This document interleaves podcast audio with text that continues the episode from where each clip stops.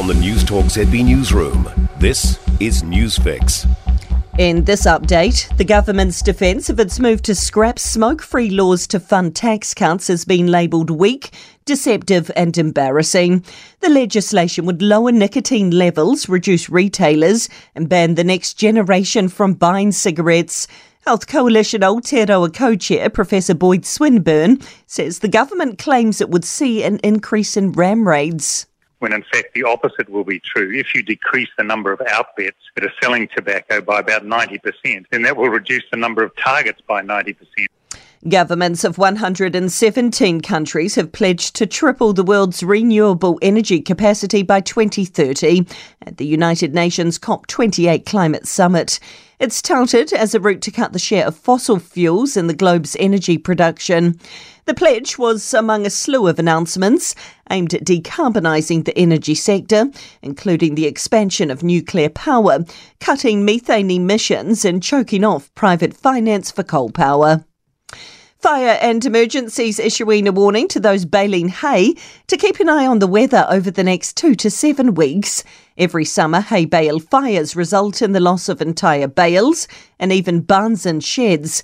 Wildfire manager Tim Mitchell says wet and humid conditions can make it a challenge to dry hay, so there is a risk of it heating and spontaneously combusting years where we're getting regular rain, humid conditions, we have seen hay barn fires. Hence, talking about it now before we see too many this season.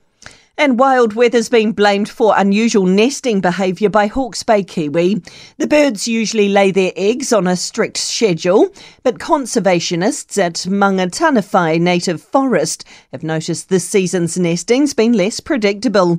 Kiwi expert Tasman Wood Smith says they're laying early and thinks this year's extreme weather events are a likely cause of the bizarre pattern. I think potentially Kiwi are yeah, just responding to these conditions. The breeding behaviour of Kiwi seems to be all over the place. And that's news. I'm Donna Marie Lever. To sport, Wellington are back at the top of the ladder in the Men's A League after a 1 0 victory over Western United. Despite continuing their unbeaten start to the season, coach Giancarlo Italiano says they still weren't at their best. I felt as though sometimes the game got out of our grasp in terms of commanding the game, even when we are defending. So for me, the fact that we we're able to grind and get that result, I think is it's promising. Heavyweight world title holder Lani Daniels has added the IBF light heavyweight belt around her waist. The Kiwi boxer scoring a majority decision win over Australian Desley Robinson in Whangarei. Mea Motu defended her world title for a second time, while Jerome Pampillone knocked out Mexican Rogelio Medina in the first round.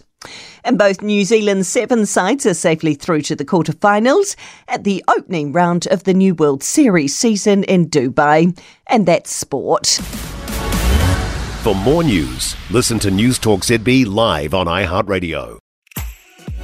If you enjoyed this podcast, you will love our New Zealand Herald podcast, The Little Things, hosted by me, Francesca Rudkin, and my good friend Louise Airy. We focus on all the little things that you can do to make a positive impact on your life and to cut through the confusion from the health and wellness industry. Join us every Saturday to hear from the experts for all the tips and advice you need. Just search The Little Things on iHeartRadio or wherever you get your podcasts.